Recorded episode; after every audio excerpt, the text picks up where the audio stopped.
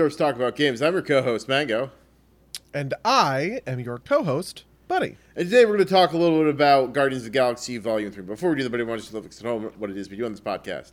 Well, on this podcast, we only talk about the most timely superhero movie news. There's definitely no more important superhero movies that have come out and are like the biggest movie of the year and everything. like, def- definitely not. well, you know, uh, the reason we're late on this one is because Buddy made me watch all the Fast and Furious movies. So this is your fault. That's buddy. true.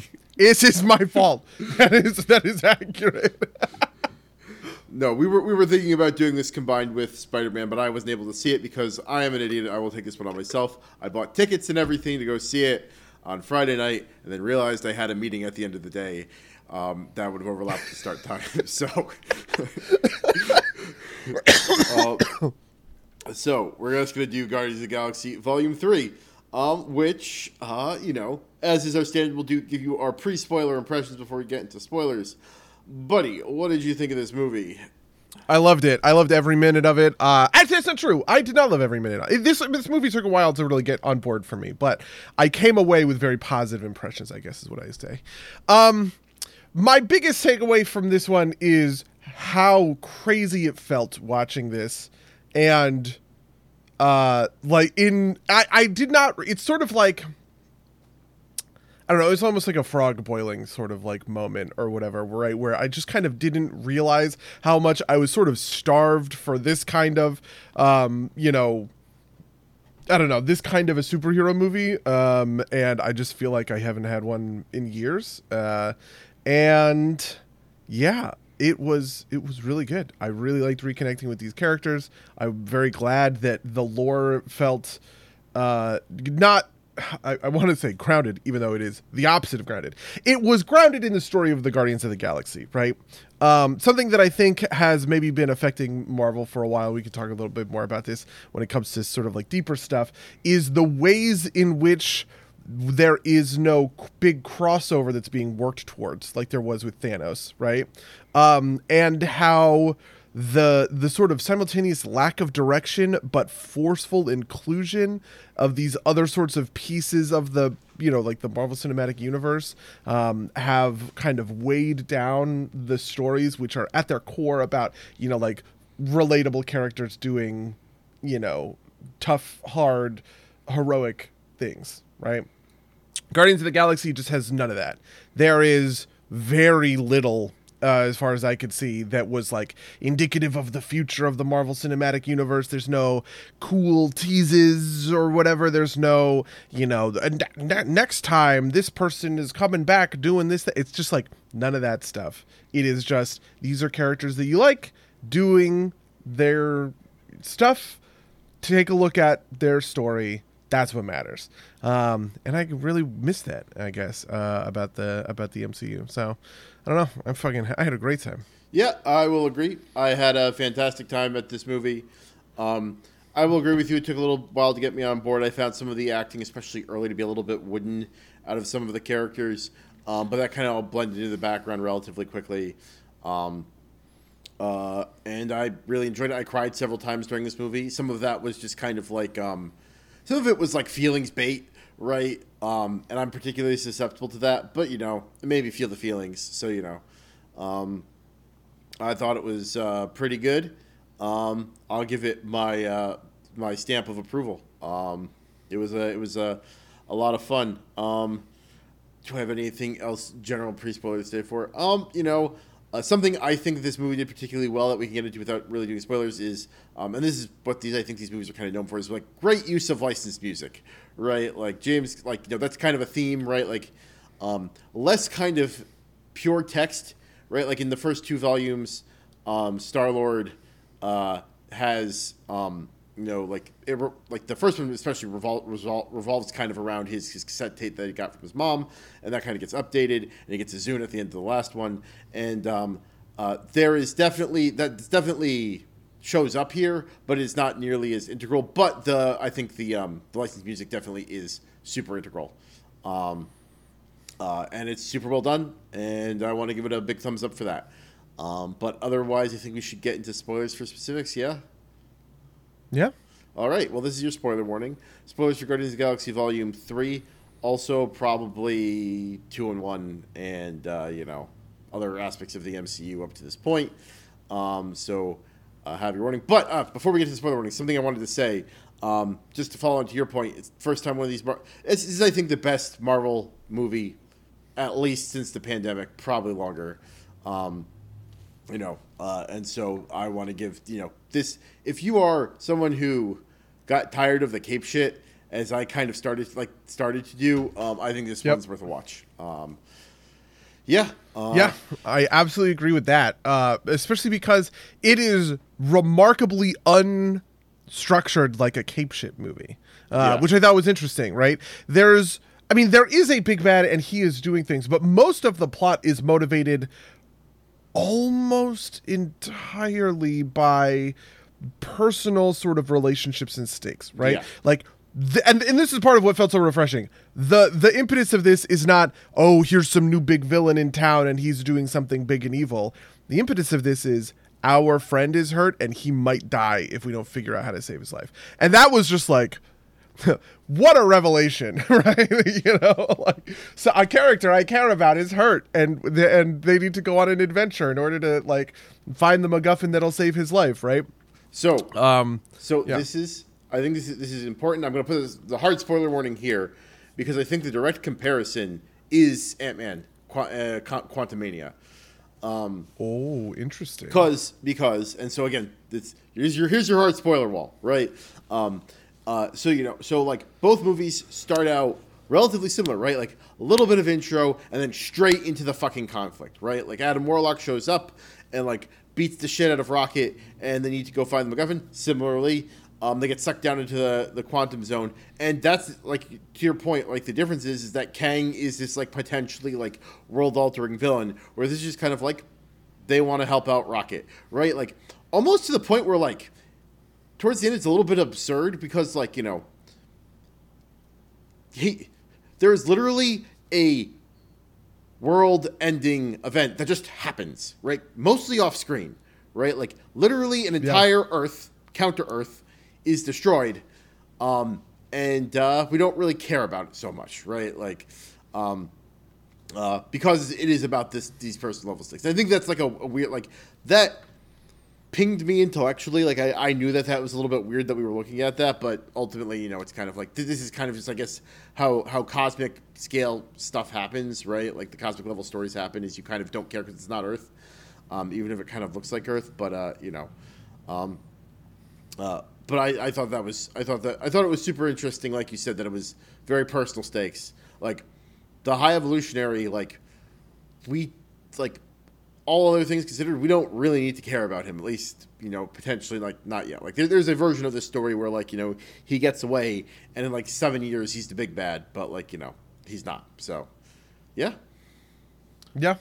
Uh that was a big that was like a big thing for me was how personal the stakes were and that there didn't need to be any kind of um I feel like there's a certain level sort of like heavy-handedness that gets layered on top of these movies sometimes, right? Um, where you kind of don't have to do that, right? Even on even with movies that I think have really tremendous villains, um, or like world-ending stakes and conflicts that I think are good.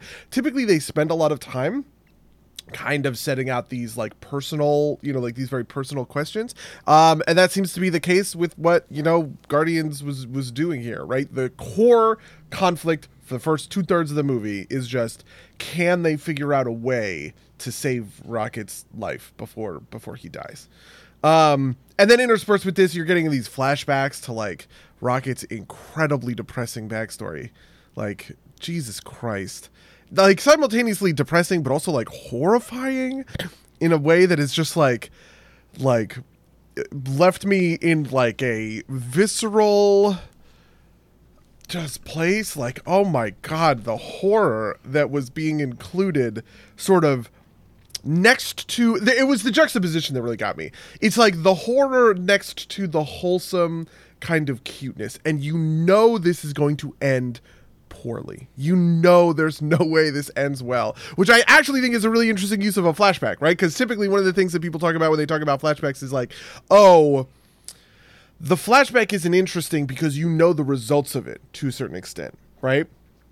This was an example of the flashback was interesting specifically because you know the results of it. You know they don't get a happy ending, right? Yeah. That these are four kind of like animal hybrid test subject things who are going to have some terrible thing happen to them because when we meet Rocket, he's alone. I would say And I just like the best ending you can oh. hope for is that they're still trapped on the ship, right? Like that he had to leave them behind and he promised to come Mm. back for them. And uh, it is so so much worse. Right? Oh my god. Yeah. Right, Yeah, I mean part of it is just like I don't want to like I don't know how to like they because they're animals but they're also sort of smart, but like clearly all of them except for maybe Lila, right? Oh, I'm sorry. Lila is her name, right? Yes, The yeah, yeah. otter. Yeah, Lila. Okay. Maybe Lila is kind of like on Rocket's level or whatever. Um, but Floor and uh, Teefs. uh, Teefs, yeah, are clearly like dumber. You Yeah. know, dumber is a, wor- a word worse. It's like childlike is really what it Yeah, what it and I is, think right? that's part of it too. Is right is that they are like like children, right? Like, and that's Yeah. part of what makes it so. and so it is like the the just like the, the it's it's this concoction right of body horror. Because like Teef's like eyes are sewn open and you can see it and it's just like right? Or the way that um Floor has this like clamp over her mouth um, and has to sort of uh, you know like speak with this speaker that is just kind of like enunciating She, she's kind of like the um the baby head spider from Toy Story. Like that. oh my god yeah That was like the thing I Uh. immediately thought of because she's also got like spider a spider like limbs, right? Like they're mechanical, but yeah. Um, yeah, but I, but but they're also cute, fuzzy animals, and they're also childlike and innocent, right? And it's just like all of that together, just like I don't know. I I think it dodged the the you know there's there's certain things that will sort of trigger my manipulation switch let's say right? Um like i've described this before in pixar films sometimes uh like in Inside Out, there's the moment with the imaginary friend um, where, you know, he is like tailor made to pull on your heartstrings. And that immediately disconnects my heartstrings, right? It's like, oh, I see what you're doing. Like, get the fuck out of here. You know what I mean? Um, but because, like, I don't know, this is just different. I was bought in to the, you know, to the story and to the, to the experience. Um, and it just felt you know, like new in a way that oh god, I holy shit. So- I I did not have a, a good time with with with that section. So uh, something that I think this is like, I want to say this is like the best use of a trailer, right? Because like there's a shot in the trailer of raccoon, uh, of Rocket and Lila hugging, right? And so, like the whole time I'm like, oh, you know, and like I, you know, I had seen it a little while ago, and and you, if you know what you're looking for, you can tell he's younger, but like it's not super obvious, right?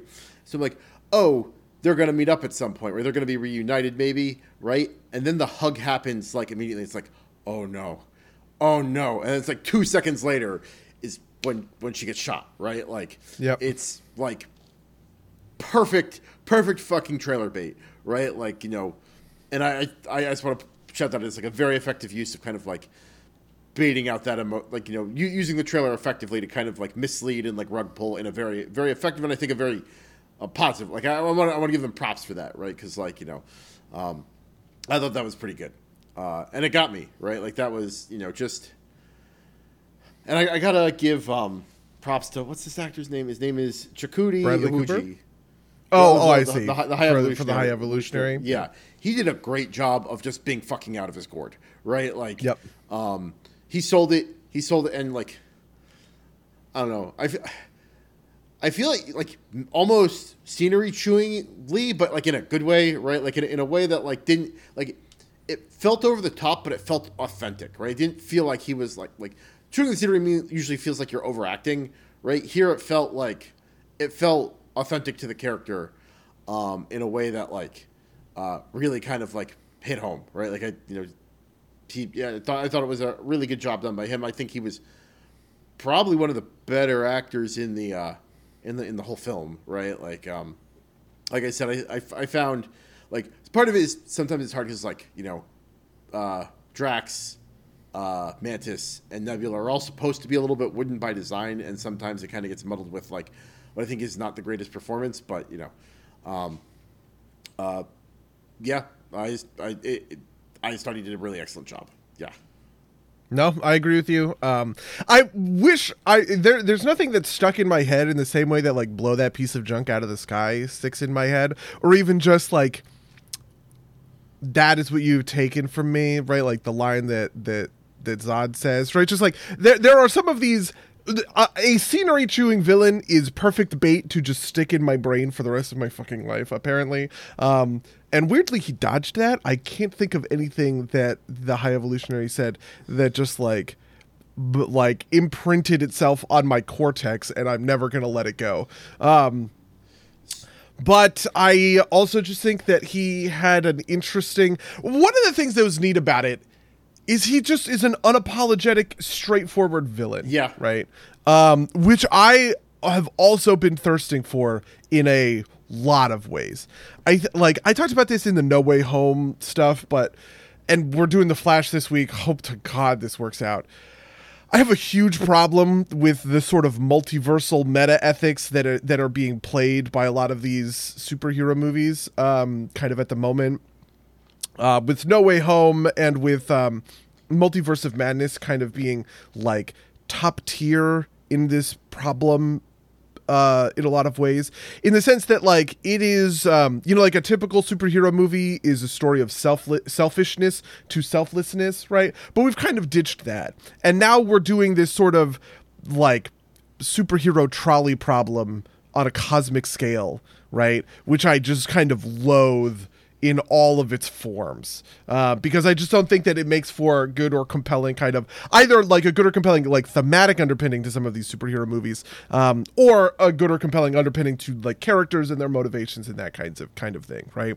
Um, and uh, and it was just really refreshing that we just kind of got a classic villain archetype right? This is a uncaring you know piece of shit who looks at everything as a Lego brick to try and create his perfect universe. He is motivated by that simple core belief I want to create perfection, and when things are not perfect, I throw them in the incinerator, and I don't give a fuck, you know, whether or not they are living, thinking beings that deserve some form of empathy from me, right?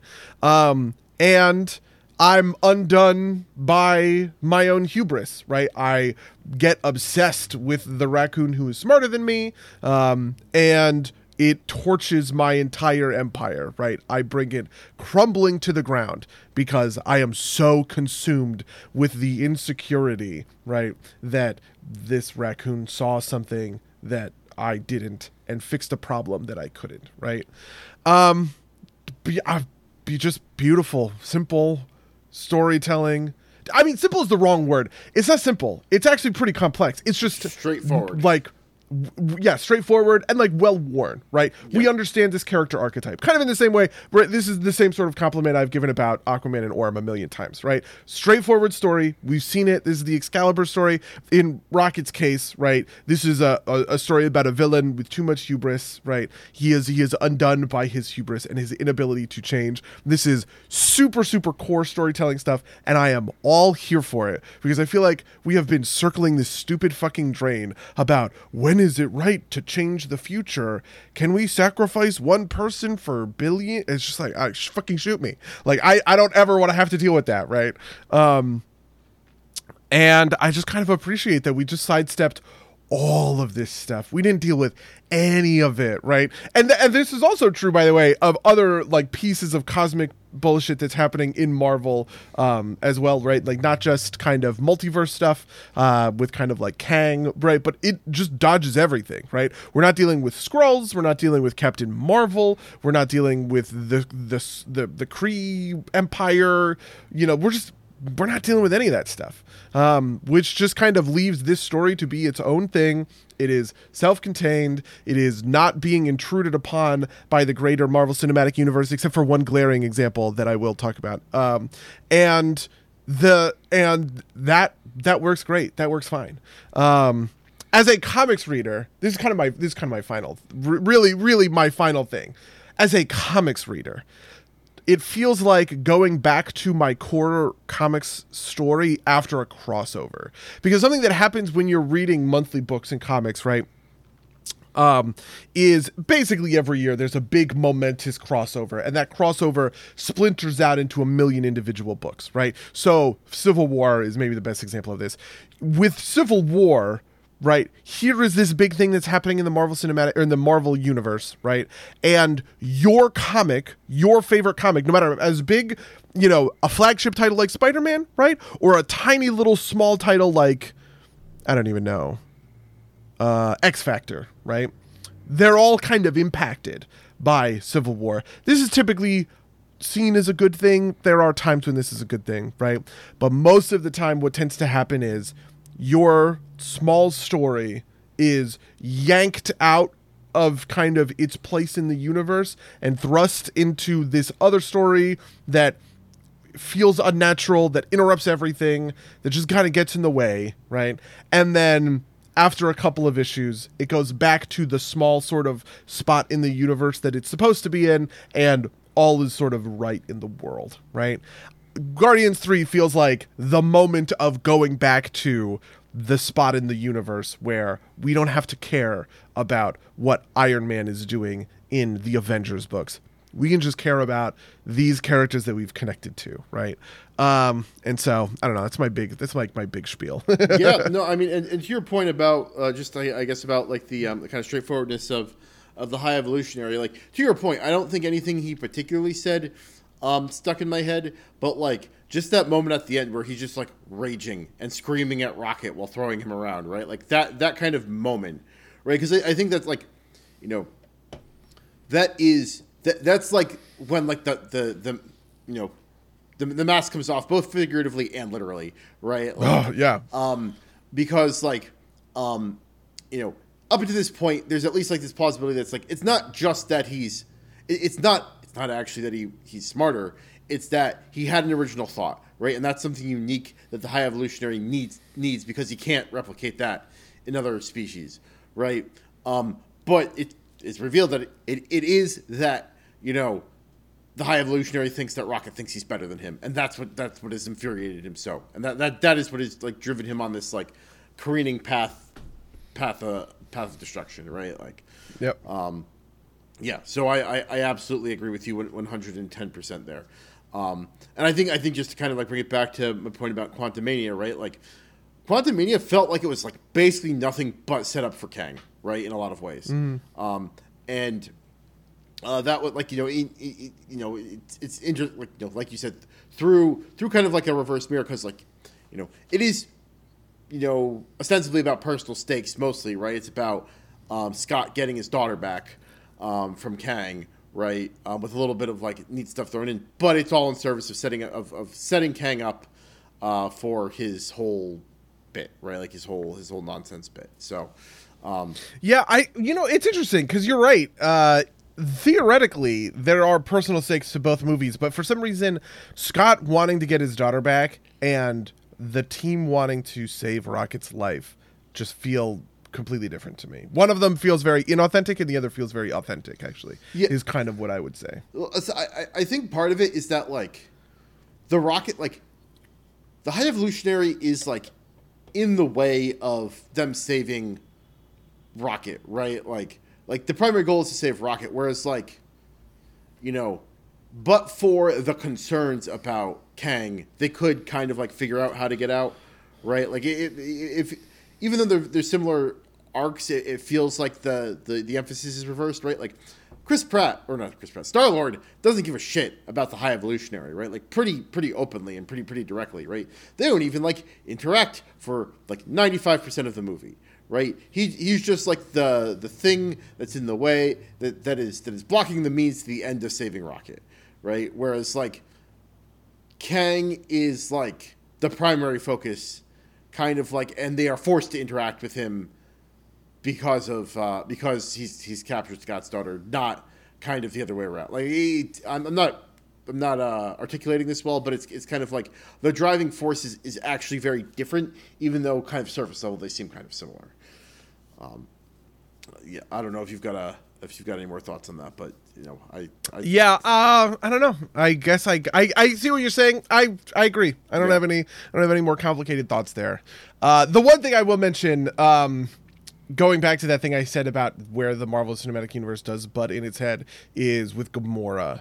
Um, there's Oh, yeah. this thing with Gamora. This is where the movie is at its absolute worst, and I hate it. I, I actually, to be fair, I I like the moment itself. I think that it is required, but it's required in the same way that like you cauterize a wound, right? When you have to like cut cut off someone's gangrenous arm. Okay. Um, it is the best that you can make out of a bad situation. I did not quite conceptualize the damage that Infinity War and Endgame did to the Guardians of the Galaxy until this movie where they, you know, it is really difficult to get Gamora back into the story and when it does, the whole momentum of the plot stops dead in its tracks in order to sit there and have to explain the you know like what happened, right? And also try and work it like a you know star-shaped peg into a round hole, right? Uh, into something that can resolve the ongoing tension with Star Lord and the Guardians in general, right? Um, there's just there's just no way there's just like no way to do that well. Um and so like i said they kind of just had to sit there and take it. They had to cauterize the wound. They had to just like create a bunch of scar tissue. Kind of made the best that out of the situation. I don't think that there's a world where it would have been better to leave gamora unsaid because like it's such an important part of star-lord's character Yeah. right? And he is so obsessed with it right um but i just like I don't know. I feel like James Gunn got just dealt a real like a like a like you know two seven off suit, right? Uh, so what are you gonna do with this? I, I don't think it's quite that bad. Like I, I, I see what you're saying, um, but I think there is a version of the story like without without without you know most of those shenanigans where like you know Gamora just dies, right? Like you know, and Peter has to Oh, deal yeah, with yeah, right? Like that that, that is cle- clearly what they what he's trying to do is he's trying to spin the classic kind of like Peter has to go through the you know the stages of grief to deal with Gamora. Um, and the twist here is that Gamora's there, right? It's just like not the one he knows, right? Like, um, and so um, it's I think it's an interesting thing, but like like you said, because the mechanics of how that happened are integral to the meta, like the the meta part of the MCU, um, it kind of like causes a bunch of weirdness to happen, right? And because like like there is maybe a version of this where like she came back in this movie, right? Like or something, right? Like you know, um, you know, there would be the trailer moment where like you know, it's like you know, like he's you know like he's he's looking around and like the character, you know, robed character turns around, and it's Gamora, and that's the big mystery for this movie. No, that happened in a previous movie, but they actually have to deal with the resolution. Like normally, you would do that kind of like reveal and resolution within its own movie, and I think the bad part is that the reveal happens in the pre- happens in a previous movie that is also like you know four or five years ago at this point, right? Like, um, and you know, can't like, and also in like not a direct like this didn't happen in Guardians of the Galaxy Volume Two. This happened in a movie that you can't reasonably ex- like you can you can reasonably expect people to like kind of know what happened in Guardians of the Gal- Galaxy Volume Two. You can't really reasonably expect people to know what happened in all of these other fucking movies, right? So you're divorcing the reveal that she's back from the actual resolution of that problem, right? Like, and then I think that that's where the biggest trip up is, right? Because I, I I do think there's like an interesting nub there. It's just like you said, it has to come to a screeching halt because of like the the weird execution problems. Yeah, I mean, I, uh, I I never want to be a person that says that there's no good way to do this. I believe in the ingenuity of writing. Right, there is a good way to do anything, no matter what it is. Right, Yeah. there is no idea too stupid that you can't have a good enough writer make it good. Right. Um, but uh, there are some writing problems that are harder than others, and this one was Sure. pretty pretty tough. I do think a, wor- a version of things where just Gamora's fucking dead. That's it. That's the resolution. Sure. Right. Uh, she dies in Infinity War, and we don't do any of this stuff with her fucking other universe or other, not even other universe, other timeline doppelganger is probably a better, cleaner way to have done this whole thing. Um, but in a world in which they set up that Gamora comes back, but is fake Gamora with no memories in Endgame, there's oh, like, oh god, it's just so hard to get around that that sort of issue. Um, and it just really ground this story to a halt to have to kind of like deal with some of that and explain some of that stuff. Um, you know, like there's a whole scene in, the, in an elevator where he's like laying it out, and I can tell that what they're trying to do is is like James Gunn wants to make it a joke, right? Oh, I'm going to explain the really complicated plot mechanics here really fast because that kind of overcomplication is funny. Um, but I don't know. It just was not funny. I found I found it really obtrusive, and I hated every second of it. uh, yeah, no, I, I mean, I thought it was, I thought it was fun for what it was, but I get what you're saying, right? Like it, it would have been better if it didn't have like, and I think I agree with you. I think best option is she dies and he's just dealing with the grief, kind of like in isolation, right? Second best is she comes back in this movie rather than coming back in Endgame, right? Um, uh, third best is you know you have someone competent try and do it, which is what kind of what happened here, right? Like, um, mm-hmm. uh, yeah. Um, there. So for to your point, something that I thought was interesting though was like you are right. There's not a lot of like meta MCU stuff, but there are a lot of like weird cameos, right? Like I think every character that has been in a Guardians movie that's still in canon alive shows up in this movie at some point, right? Like there's the poker game with like Howard the Duck and the Collector and like yep four other characters that I thought was fun. Um, and uh, what was the there, there was another one a uh, piece of this that now is uh, uh, escape. Oh, apparently Pete Davidson was in this movie. If and like um, the other person I'm thinking of is um Nathan Fillion plays like the head security guard, right? Like it, it feels like it felt like this and what was the end? I, I think it was Fast X is what I'm thinking of.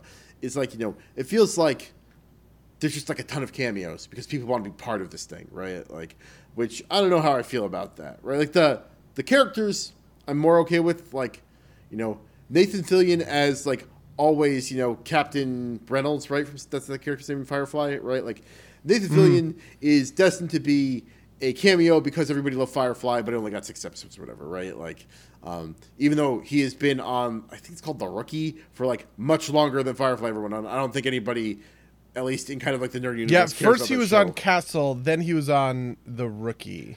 Oh, um, oh, I thought those were the same show. You, you saying Castle reminded me. Yeah, they're not the same. They show. are two different. They are two different shows. Um, yeah, but you know he's he is long past Firefly, but that's like still he's still you know Firefly man to everybody. Um, yeah. Um, do, you, do you have any thoughts about like that, that that kind of stuff, like the cameo aspect or whatever, just because it felt like there was a lot, right? Um, mm-hmm. um, I like it from the it, it, certain certain movies earn this, certain movies don't. Um, and um, the Guardians movies, in my opinion, have very much earned this, um, and that is okay. Uh, you know what I mean? Like, also, I would say like the Fast and Furious movies have earned this, but the there are some movies that don't earn this, and I think are funny. Honestly, one of them is Transformers. Uh, I saw Transformers: Rise of the Beast over this weekend. Not a super great film, but there's some stuff in there that is like kind of in the same sort of level, and it's a little wild to be honest. Uh, Bumblebee does this certain does this same sort of thing. Um, the Pirates of the Caribbean movies, when they were still being made, I guess was also a similar sort of thing where it's like there are movies that care about continuity that I'm like, who is this for? Who is the person who really cares about the like underlying world building and logic of the Pirates of the Caribbean movies, right? Or the Transformers movies, right? Who is the person who's there who's like, oh my god, that's Agent Simmons from Sector Seven. He's back. It's like, who? What? No one cares. No one cares about that stuff, right? Um, and uh, you know. I don't know. So yeah, I felt like basically everything was fine with with with this stuff, um, especially because it's, it's, all treated with like reverence, which I which I appreciate quite a lot, right? Yeah, yeah. No, um, in the same way that I appreciate the like sincerity behind Fast and Furious. Yeah. Speak, speaking of Fast and Furious, there was a mo- there was a moment that I was kind of mad because it's just like this terrible missed opportunity. When it's when um, uh, it's who is it? It's Nebula, Star Lord, and Groot are driving to the uh, uh, driving to the, the pyramid with the High Evolutionary.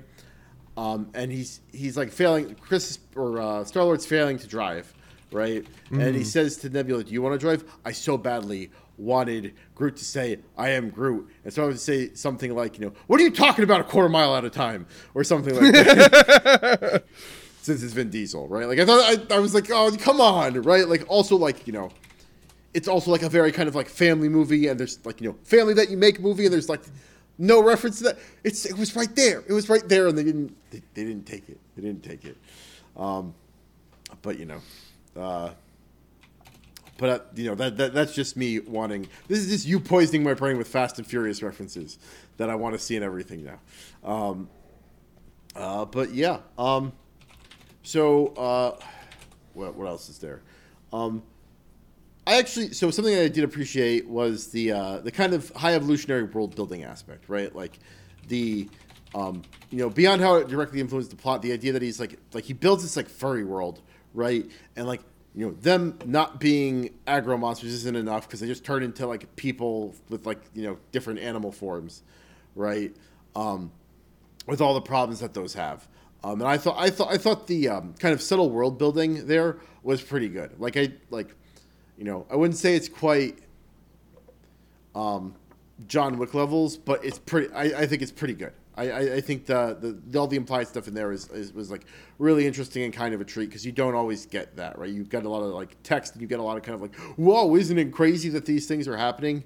And uh, you know, they're kind of happy to let like everything be inferred and sit in place and not have like a thousand questions about it. So I thought that was cool. Um, yeah. Um, yeah, I agree with that. Um, I don't know. There, there's something really unique about the world building here that I don't know how to really wrap my head around.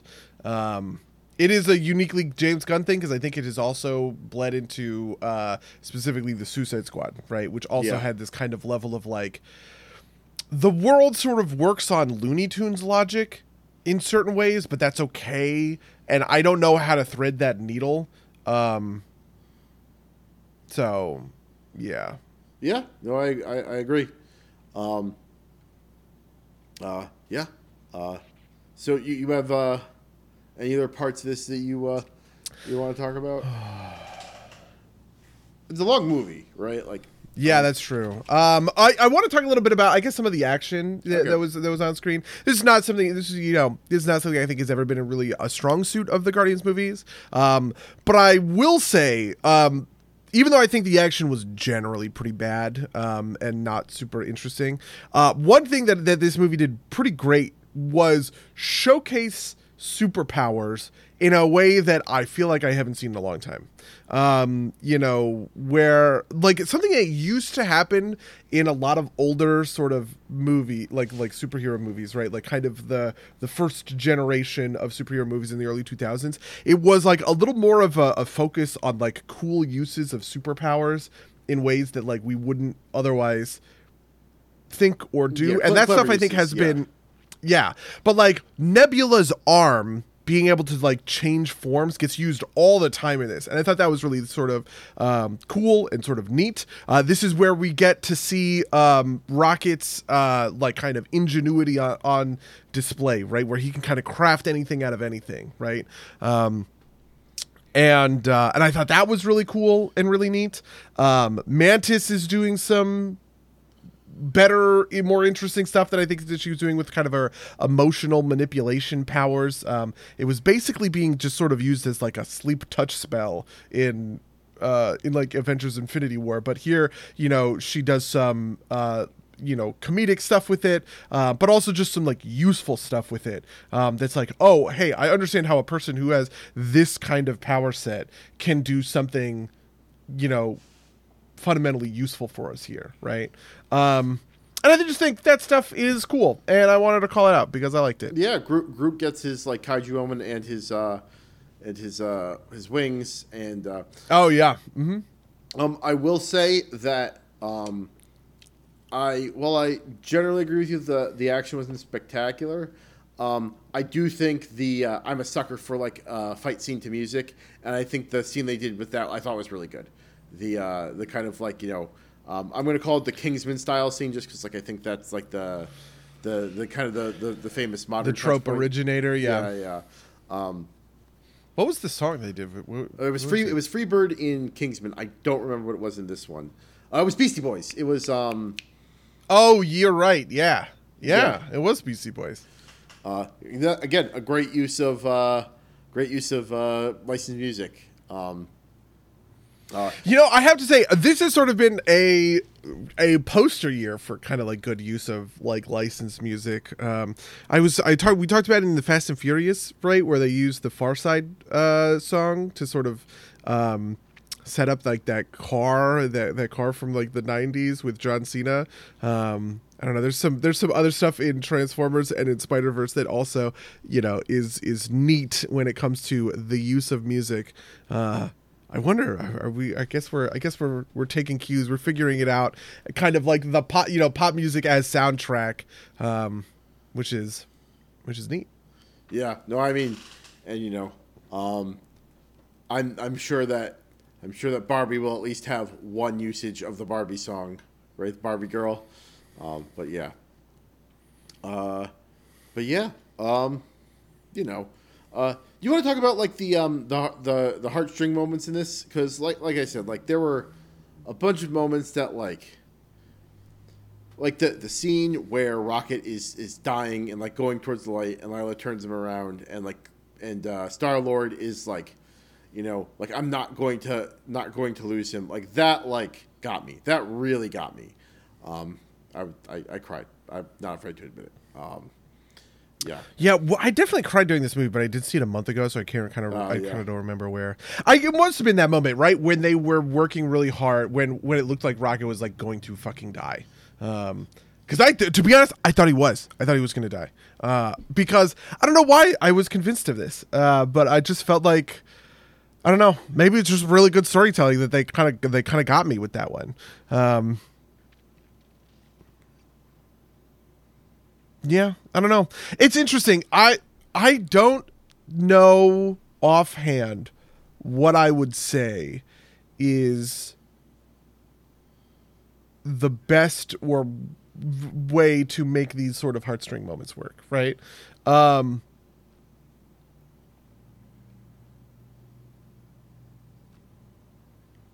but I don't know. They just they they worked. I, a lot of this is just kind of like the emotional baggage that I was able to build up over the, you know, over the like the two preceding movies. Like I get that these characters care about each other, Yeah. right? Um, and maybe I like I don't even know that I want to say this because I don't believe it. I don't think Chris Pratt is a really good actor, but maybe he's just a good enough actor that he sold me on that. Um, so I, I don't think Chris Pratt is like the greatest actor but I think he's good at uh, at a handful of different things and like you know like I think he, he sells like genuine caring pretty well, right? Like, you know, like um especially when he's like live acting, right? Like I, I won't speak to his kind of like uh uh you know what, maybe I don't believe that. But it works well in Guardians for whatever reason, right? Like maybe James Gunn is good enough director there, but I also thought like like you know, I thought he like was good at being um Andy in Parks and Rec, and I think he's good at being Star Lord. Um, I don't know if that's direction or just him caring enough. Like, because I didn't think he was great in the Jurassic Park movies. Like, he's like one of these actors that's like in everything now for whatever reason. Yeah. Like, um, I didn't think his portrayal of Super Mario was particularly inspiring or anything. Um, uh, so I don't know. Chalk it up to direction. Talk it, chalk it up to him like caring about certain things, not about others. just the writing is good enough, you know, that that it kind of carries it. Um, but like, I, I, yeah. I, I don't know if it's like saying caring care maybe it's like hmm maybe it's kind of like i feel like star lord and andy are like basically the same character right like you know star lord is like a fitter andy in space right like um and maybe he's just like good at that character maybe it's close enough to who chris pratt is as a person right like that that he can that he can sell it and like the other roles are just not um because like i don't think he does it like that's that's good writing in that it's written to the actor, not necessarily good writing in, in kind of like like I I don't think it's solely on the writing, but I also agree with you that I don't think he's like the the world's greatest actor. Yeah, I, you know what I you know what I think it is. I think the the the bar for sort of excellence is on the writing. It's not on the the, the actor. I kind of feel like most reasonably accomplished act like like any anybody who is a good actor could sell this, right? Um, it is on the str- it is on the back of the writing and the directing to create the moment, right? To put a reasonable actor in there you probably could have done this with most people like most you know i don't know movie leading men you could put chris pine in here and it would have been fine you could have put you know chris hemsworth in here and it would have been fine right like i don't think there's anything that's particularly unique about chris pratt i don't think that he is stretching to any kind of um uh, you know, like heights of acting skill. But you do need somebody of like a kind of minimum quality in order to get it done. Does that make sense? Yeah, I, I, I, I think about it a little bit of like in, in kind of like a, a slightly different causality thing because I think you're mostly right. Like I think there is a version of this played Chris, by Chris Pine. I think it's very different, but I think the writing thing here is that it is written for Chris Pratt and it's written well for Chris Pratt, so Chris Mm, Pratt can like you know be his best Chris Pratt self. Um, Yeah. Like a real part of this that I think is valuable, um, that I don't know how to uh, capture, I guess, um, is the duality of grief, right? That he is already kind of grieving Gamora in real time, right? And being put in this position where he is terrified he's going to have to. I think that's the thing that makes it such a good moment, right? Um, it's those two things kind of layered right on top of one another, um, and that's sort of what I mean when I say it's like it's like good writing, it's like good directing, right? Like it's putting it is just I don't know like that that's like a structural story thing that happens in the script phase um that makes it work i guess Yeah, I agree with that. I definitely agree with that. Yeah.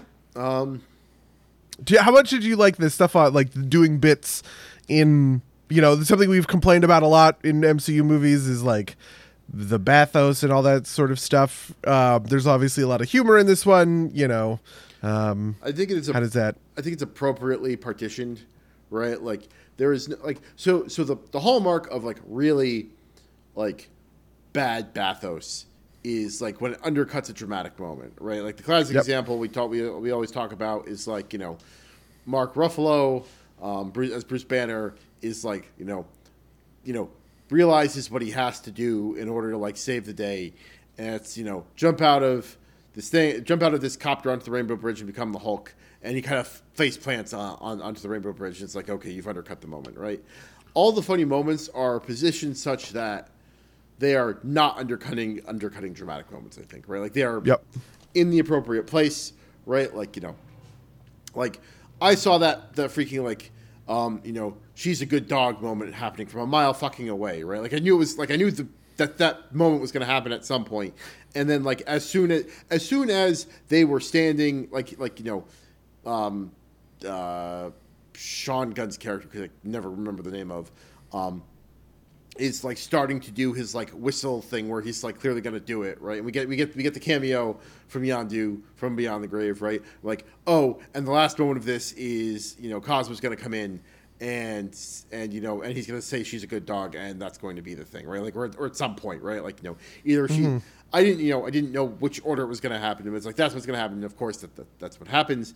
Um but that is like not a high drama moment right? Like that is like you know, a little self-contained moment, and it's resol- res- resolution of kind of like a setup, and it's like funny and heartwarming, and it's fine, right? But it's not like you know, um, it's it's not like in in the middle of like you know the High Evolutionary screaming at Rocket, right? Like you know, Star Lord says like heads up and like throws a basketball at his head or something, right? Like yeah, yes. Oh my god. Yeah, that would have been real dumb. But it would have absolutely been in a worse version of this movie. Yeah, I agree with that for sure.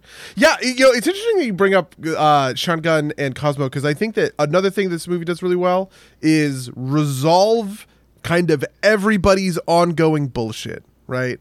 Um which you get a lot in the in like kind of like the denouement, right? Um, but I actually really appreciated for Drax. What I I had a dumb issue with Drax, which is that the the law of Drax's comedy from before was getting broken a lot here, which really bothered me on a dumb level. Like on a this doesn't matter to anyone but me, but I just noticed like a million times where he uses some sarcastic euphemism that he would not use because he cannot perceive sarcasm. Do you know what I mean? Yeah. Um, Yeah, like it happens all the time, or or a metaphor is really what it is, right? Like you know, he is he is an entirely literal being. He cannot understand figurative speech.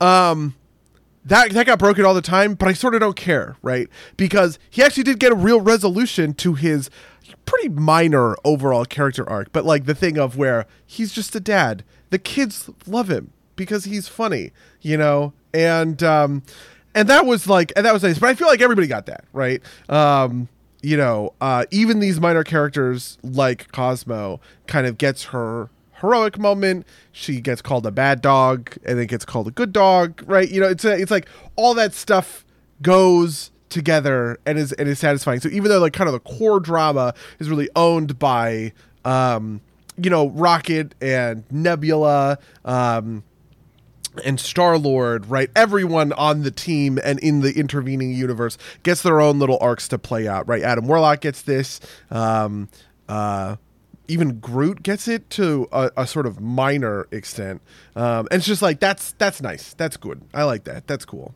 Yeah, no, I I, I, I agree.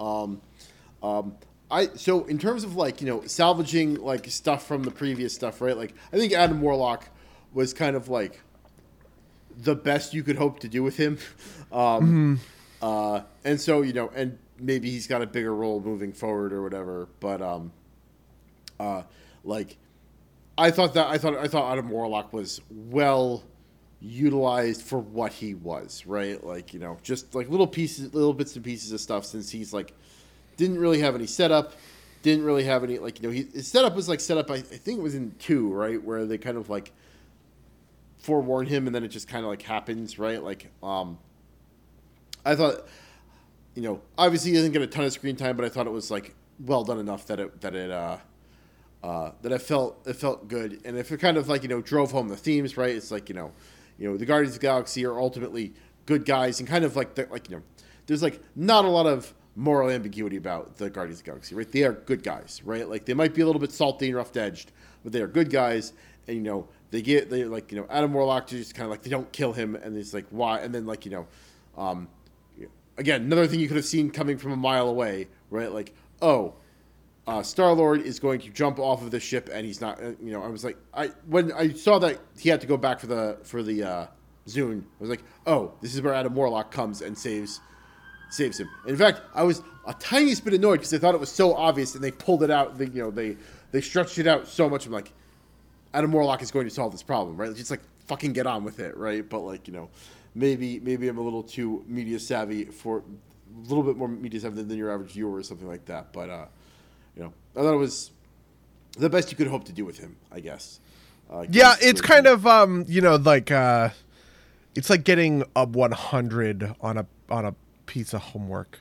You know, Yeah. it's like you did it. It is not a very important part of your final grade for the semester, but like you you got all the points you could out of it. Good job, kind of Yeah, thing, yeah, right? no, I'd agree with that. um, yeah, and uh, yeah, I like Adam Warlock uh, as a sort of uh, a continuation of a theme, which is that like the villains are actually like if you treat the villains with empathy, empathy they become good guys, right? Which is something that happens twice, um, kind of from Guardians One to Guardians Two, um, with Nebula and um, Mantis joining the team. Um, and then doing the same thing in Guardians 3, having the guy from sort of the bad guy from 2, or like the setup bad guy from 2 becoming a good guy in 3. Like that just is in keeping with everything that I want it to be in keeping with. And I'm, su- I'm super down and super fine with that. Um, It's funny too because I. This is like a media poison moment. This is like a. We are poisoned by the way that we consume this media.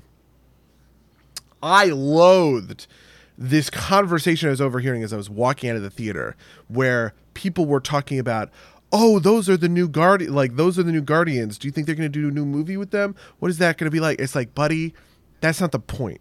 The point is not that they set up a new team of guardians, right? And that team consisted of, right, this group of people. The point is that some people kind of reached their conclusion with the Guardians, but Rocket didn't, Groot didn't, right? And there are new people who need the Guardians and are adopted into the ecosystem. Like Adam Warlock needs the Guardians um, and becomes a true Guardian at the end of this movie because, in the same way that becoming a Guardian was a healing process for someone like uh, Star Lord, and he eventually realized that he moved past it, right? The same sort of thing happened with um, Adam Warlock, right? And I just like it, the idea that it was set up I felt like was really obvious. It's not set up. There's no Guardians 4 featuring Rocket's team, right? It is just leave but that is the natural state of where these characters are left in the same way that it's kind of the natural state for like mantis to be left as the sort of leader of nowhere or whatever else um and I don't know. I just wanted to roast those guys because I hated that hearing them talk about it as we were walking out of the theater. no, that that that is fair. And like, I'm not gonna lie, I was wondering how they were gonna play that because I did notice that the um, the last shot of the movie was the legendary Star Lord will return, not the Guardians will return. So you know, who knows where that where, where that will go. Um, but you know, um, uh, like, but like that's like like you're right. Like that, that that's like maybe like. I don't know. I don't think there's any problem with like idly speculating about like if they're gonna do something with that, but like you know, I I uh, I, I agree. The, the the point is about is about the group. Um, Although I do, yeah, I mean, I am mildly interested. I I did notice the same thing, right? That Star Lord is the one who is going to return, but not anyone else. I don't, I don't know what that means, uh, and I kind of don't want to or care all that much. Like maybe he joins the Avengers. That's probably the best that I could come up with for what what you do with a Star Lord who is on Earth reconnecting with it, with his grandpa, right? Um, yeah, I mean, maybe it's just kind of like uh, you know people who like Chris Pratt, he will still be around, right? Like, um, mm-hmm. uh, just intro, like, if I want to put on my like cynical hat, it's like you know, he is at a point where he could just exit the MCU, and given the number of people that are like, my time with the MCU is done, right? Like, you know, um, I think Hemsworth said he doesn't want to do any more Thor stuff, even though he's like not explicitly uh, out. Um, uh, or at least like he was tired of it or something like that. Um, even though he's kind of like potentially got like off ramp. Um, but that's like my cynical take. Um, also, you know, James Gunn is running the DCEU at this point, so you know, is he, you know, uh, is the Guardians Four even good if it's not by James Gunn, or even like does it lose its luster because it's not uh, James Gunn? Um, you know that kind of thing. But like I'm more interested in that in kind of like a you know backroom politics version of things than I am than I am from like a pure plot version of things because uh, you know um, the MCU uh, I guess will never die and we're going to get these movies forever or something and some of them will be good like this one and some of them will be Black Widow. Um, yep. Some of them will be Shang-Chi. Yay! Who's excited? Yeah, I do think that there is a, a version of speculating that's fun. Uh, for instance, at the end of uh, Avengers uh, Age of Ultron, right? You get a setup for a different uh, Avengers team, I, which they didn't even run with, right? Because they immediately just go right into Civil War, essentially, um, which just completely re, you know, writes the structure of that whole team. Um, but the thing I want, the thing I really wanted, um, was that moment of emotional resolution, I guess, which is why I'm like protective kind of of it or whatever. Like, I think it's, I don't know, I think it's fair to speculate on something uh, like the Justice League or the Avengers. This is always a fun moment, right? A, a member of the Avengers leaves there's a little roster shuffle. You get new people on the team. They're doing new stuff, right? Um, you can imagine a team that doesn't have Captain America and Tony Stark and how that gets led, right? There's a version of the Justice League that's led by um, kind of Superman. There's a version that's led by Black Canary. There's a version that's led by Aquaman for a while. Um, there's a version that's led by Batman. There's a, a counter team where Batman gets pissed off with the Justice League, so he starts his own superhero team called the Outsiders with Blackjack and hookers. And it's just like that stuff is fun, um, but I don't think it's fun for this moment or this movie, uh, which is why it felt very. Uh, yeah. Uh, my, I don't know. My most cynical, yeah. my most again, my most cynical take of this is like Guardians. The, the new Guardians are going to be like a Disney Plus series that like has ten episodes or something, right? Like. Yeah. Sure. True. where they can do monster of the week stuff instead of you know uh, instead of instead of having to deal with like you know the the the, the politics of, of having James Gunn not direct something right like that's enough of a, of a format switch that you don't have to worry about it. Um, yeah, I mean, the I guess my final thing about Guardians Three is that I feel real good about the future of the the DC universe uh, being in James Gunn's hand. Um, this guy is batting a thousand. I don't think that anybody has had a run quite like James Gunn, going from Guardians one, two, three, um, the Peacemaker TV show, which to be fair I haven't watched, but everybody says is good, um, and the Suicide Squad, which everybody loved, right, um, including both of us. Uh, like he he's just he's he's killing it, I guess, uh, which feels you know which feels good. Yeah, I'm, I'm just curious because like uh, I have not. I don't think I've seen any of his like pre, uh, like like like movie forty three or uh, uh, any of his pre pre Guardian stuff. Wait, no way. He did movie forty three. Uh huh. He was a writer on movie forty three. It looks like. Oh my god, you're kidding. Movie 43 is a famously panned movie. Really? Um, he, he directed yeah. movie 43 as well. That was the thing he no way. He directed it the year before Guardians. That was like the Oh, oh, oh, oh, oh, oh, oh. I understand. Movie 43. Okay, so this makes sense. Movie movie 43 is a um is like a is like a uh, a parody compendium movie or whatever. Um, but it's like a bunch of little skits. Um, and now that I'm looking at it, a lot of people directed oh, bits in movie 43 so he did a bit but like elizabeth banks did a bit. Um, bob odenkirk did a bit right? So yeah he is one of a number of different people who were in this movie.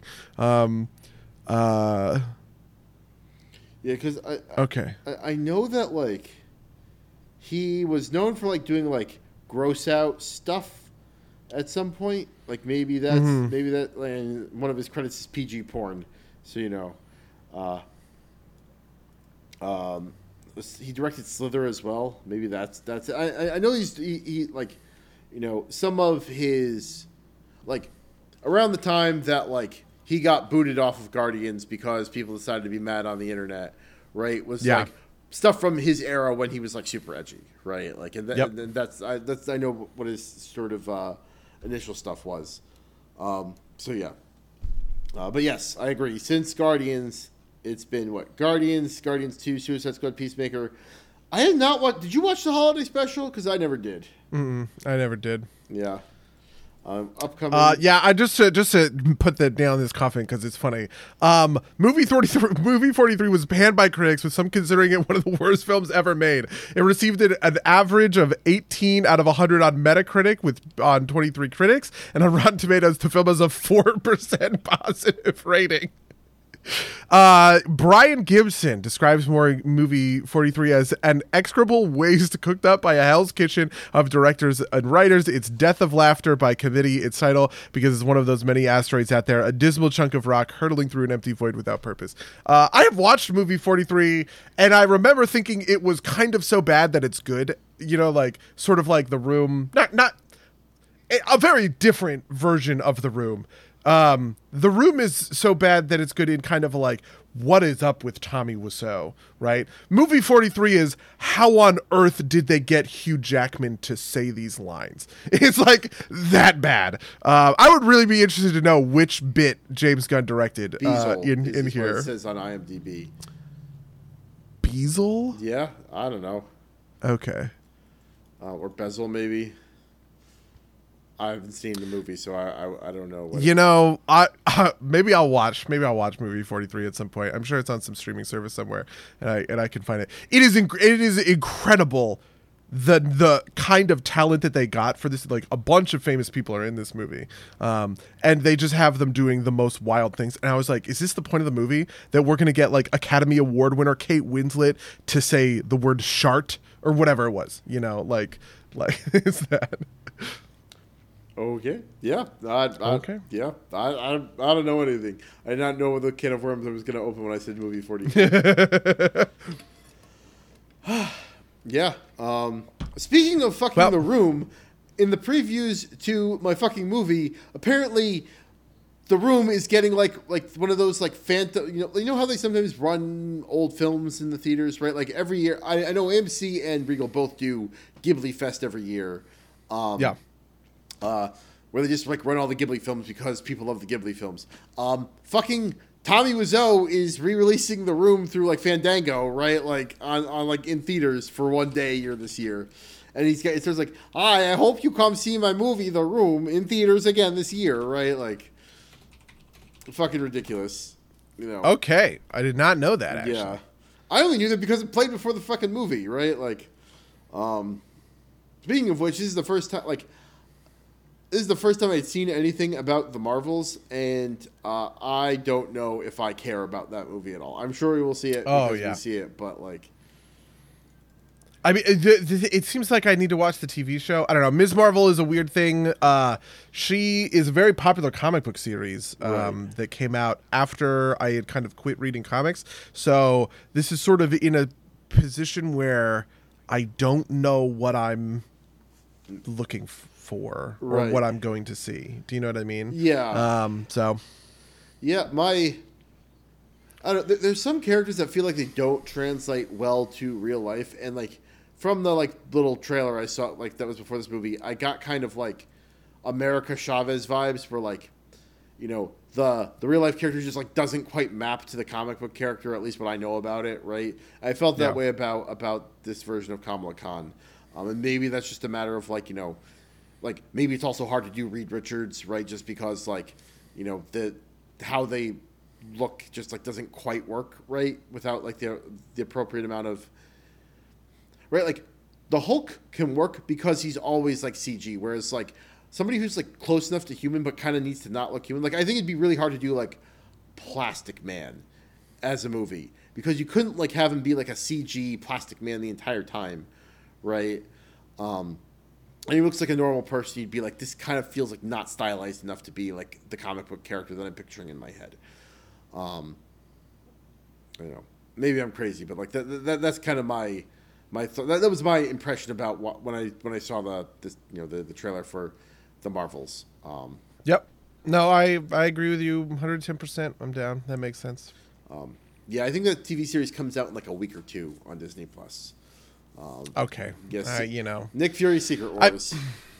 I have been watching uh, some of these things to kind of like catch up. Obviously, I caught up on the boys, catching up on Ted Lasso or whatever. So I I plan to get into some of this stuff, like the Falcon and Winter Soldier, uh, in the not too distant future. But I ah, I we'll thought see. Loki was good. I, I don't know if you've seen Loki yet or not, but I yeah, I have not seen Loki. I had intended to get started on Loki, but I kind of never uh, I never got there. Uh, I need to do Peacemaker also. yeah, right? me too. Um, yeah. I have to do Mandalorian season two, so you know I'm. I'm Oh my about- god.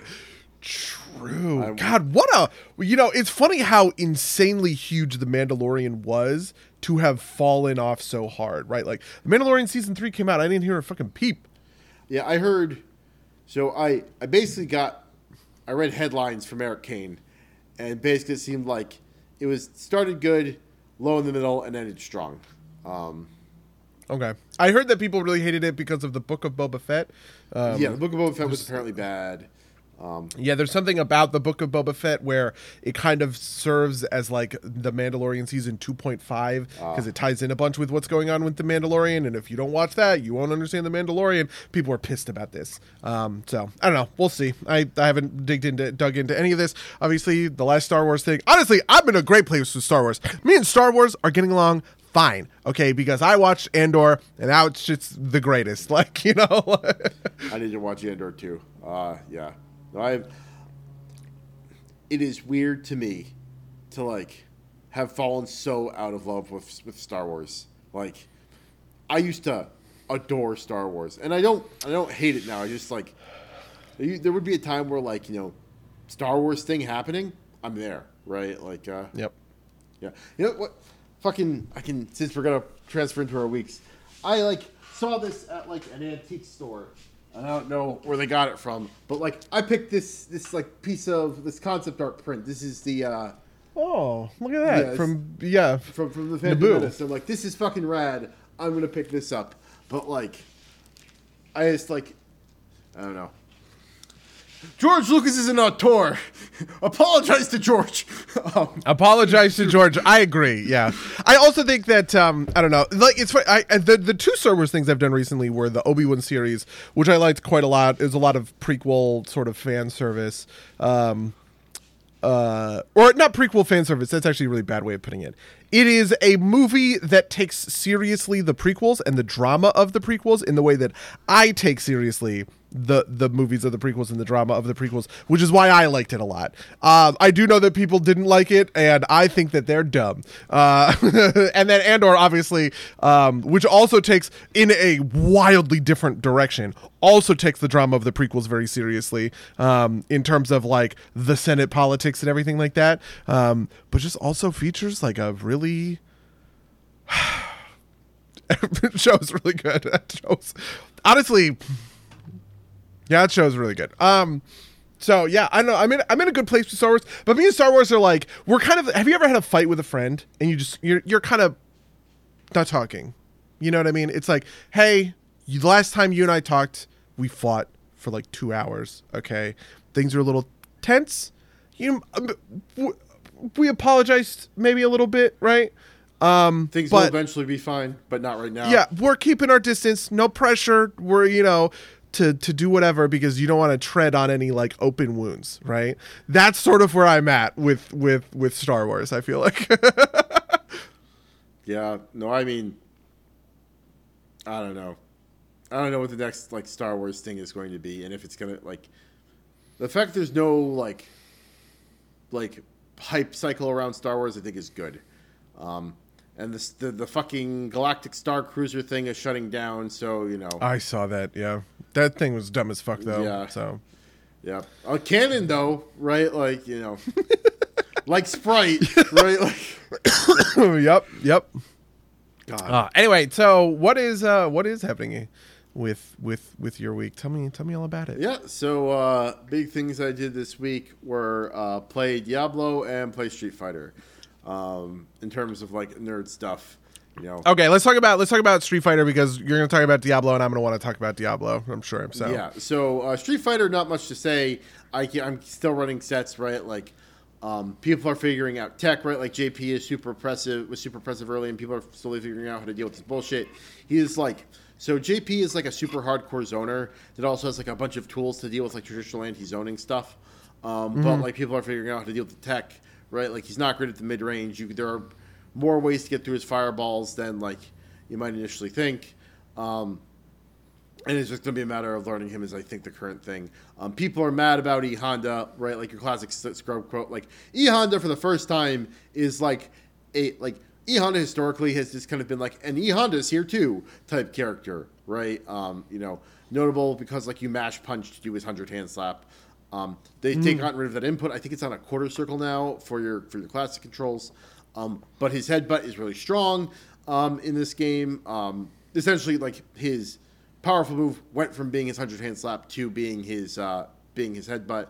Um, it's apparently a very big noob killer. That and the Blanka's ball, um, and so all the people who don't know how to deal with it are mad, um, and all the people that do know how to deal with it are, are laughing. Um, but uh, uh, you know he's uh, like like what was the tweet I saw is like um, so it's like Honda players. What's your favorite flavor of crayon?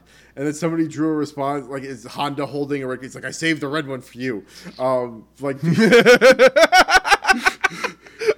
it's actually really funny. Yeah, pe- people uh, people uh, mad about about Honda, but you know it's um, you know um, I am not particularly highly ranked. Um, I don't know if you saw, but Trin Immortal was running sets with Jamie, which I thought was fun to watch because like it was like, oh, I can understand this content now. Um, um, and Trin Immortal is not particularly good. Like you know, Trin Immortal was always kind of like a, a mid level league player, right? Like the best of his friend, you know kind of I guess basement king is like the way I'd put it, even though that doesn't really work for um. Are you familiar with the concept of basement king? It's like you're the best in your friend group kind of thing. Yeah. So like the tr- the traditional basement king definition is like this is like pre-internet, right? Like you were the guy who consistently pushed people's shit in at like Smash Brothers with your group of friends in like your friend's basement, right, or in your basement. But then you go to A- Evo and get like bodied in the yeah, first or round. you, you go to a local and you get bodied hard, right? Because right. Okay. Yeah. Mhm. Yeah. Um, and so that like obviously doesn't quite work in the modern internet age since everybody's against everybody. But like, um, Trin Immortal kind of had that like you know he's clearly better than his group of friends that he plays with. Um, so he gets to kind of like call the shots, but he's like not the world's greatest player or whatever. Like I think at his height he was like plat or something maybe. Um, and similarly with Street Fighter, or none of these playing against people, but like you know he's like silver. I am worse than him. I am like working my way up through iron, and part of that is um, uh, I am like still not used to my uh, my leverless controller, um, Mm-hmm. and so I'm learning some of that. But like you know, he is definitely better than me, but like better than me and not like in a way that like I feel like I can learn from him like as a stepping stone type of deal, right? Like like I could go watch I think his name is Snake Eyes play Zangief and like not understand what's happening or like not be able to implement any of that, right? Like you can get some stuff from that, but like watching like a mid-level player I think is much more useful for me um, personally because like I'm not dealing with the same types of problems, right? Like um oh man, there's this like there's this like weird problem, and this this happens in a lot of games. It's like you can get really good at like noob stomping, but that won't carry you into the higher ranks of things, right? Like, this is like being like a really good Yi player, right? At least when we were playing League of Legends, right? Um, Yeah. Or like the the example I have heard is like um, this is like a, a story. I might I might have heard it on like a podcast. It's like you know, in wrestling, one get like there were these two guys that were learning how to how to wrestle, and one guy like did this like big grapple move and would like like take people out at once, and the other person just kind of like struggled with the fundamentals and didn't like in their first year they wrestled. The first guy won a bunch of rounds and like did really well. The second guy didn't, but in their second year people knew how to deal with the first guy's bullshit, and like he didn't really win anything. Whereas the second guy had like built up enough that he was like consistently starting to win again. So you know, um, that kind of thing. Whereas like you know, um, I get away. I know I get away with a lot of bullshit in Iron that I shouldn't be able to. Right? Like you can just kind of like grab people because people are trying trying to hit buttons, and uh, you don't. You know that's like you know that's uh, lesson. Like lesson number one is like stop hitting buttons, right? Like you know anybody anybody who knows what they're doing, you just like hit, throw a button out, they will block it and punish the fuck out of you, right? And uh, um, I know that intellectually, but I'm not quite there like in practice because um, there's kind of like a level of like the game that you like play in your mind and then like having to execute that right like big part of my problem is execution right like i don't i can't like consistently pull off combos and whatnot but you know No, I understand this completely because this is Hearthstone, right? You're you're essentially speaking uh, the the or, Hearthstone is the same thing, right? Where it's like, oh, for instance, I was talking to, about my um super deck, my um uh control warrior deck, right? That I was playing. Um, the thing that made that deck interesting and good in a way that people didn't expect is I was playing a homebrew deck in a version of things where they weren't expecting it, right? Because I had I was playing a deck that maybe they were familiar with the the, the core concept, but I had ripped out half the engine and I had replaced this with this kind of weapon engine that was unique to me. So I was doing stuff with weapons that they were just like not prepared for. Um, and uh, I was playing against meta decks, right? And I have perfect knowledge of the meta decks. I know the 30 like I've never played a second of pure paladin, but I know the 30 card list by heart, right? And so I know how to punish the like a, a a low let's say let's say a high diamond i'm probably high diamond mmr maybe legend mmr probably uh player or whatever right i know how to punish a that player playing pure paladin because they're playing a deck list i understand completely i'm playing a deck list they they have no conception for what i'm doing right um and uh and i feel like there's a lot of power in that sort of uneven matchup of like mastery of what the your opponent is in the meta. Does that make sense? Yeah, I mean, and part, part of the problem here too is like you know, at least with like Hearthstone, right? Like at high high elo Hearthstone, right? Like you probably have some people who are just kind of like like net decking and kind of like coasting off the power of the deck, and that's kind of where you get some of those imbalances. In like a fighting game too, especially at the lower levels, it's even worse than that because it's like you know I am playing the big muscle lady. I want to do the big punch, right?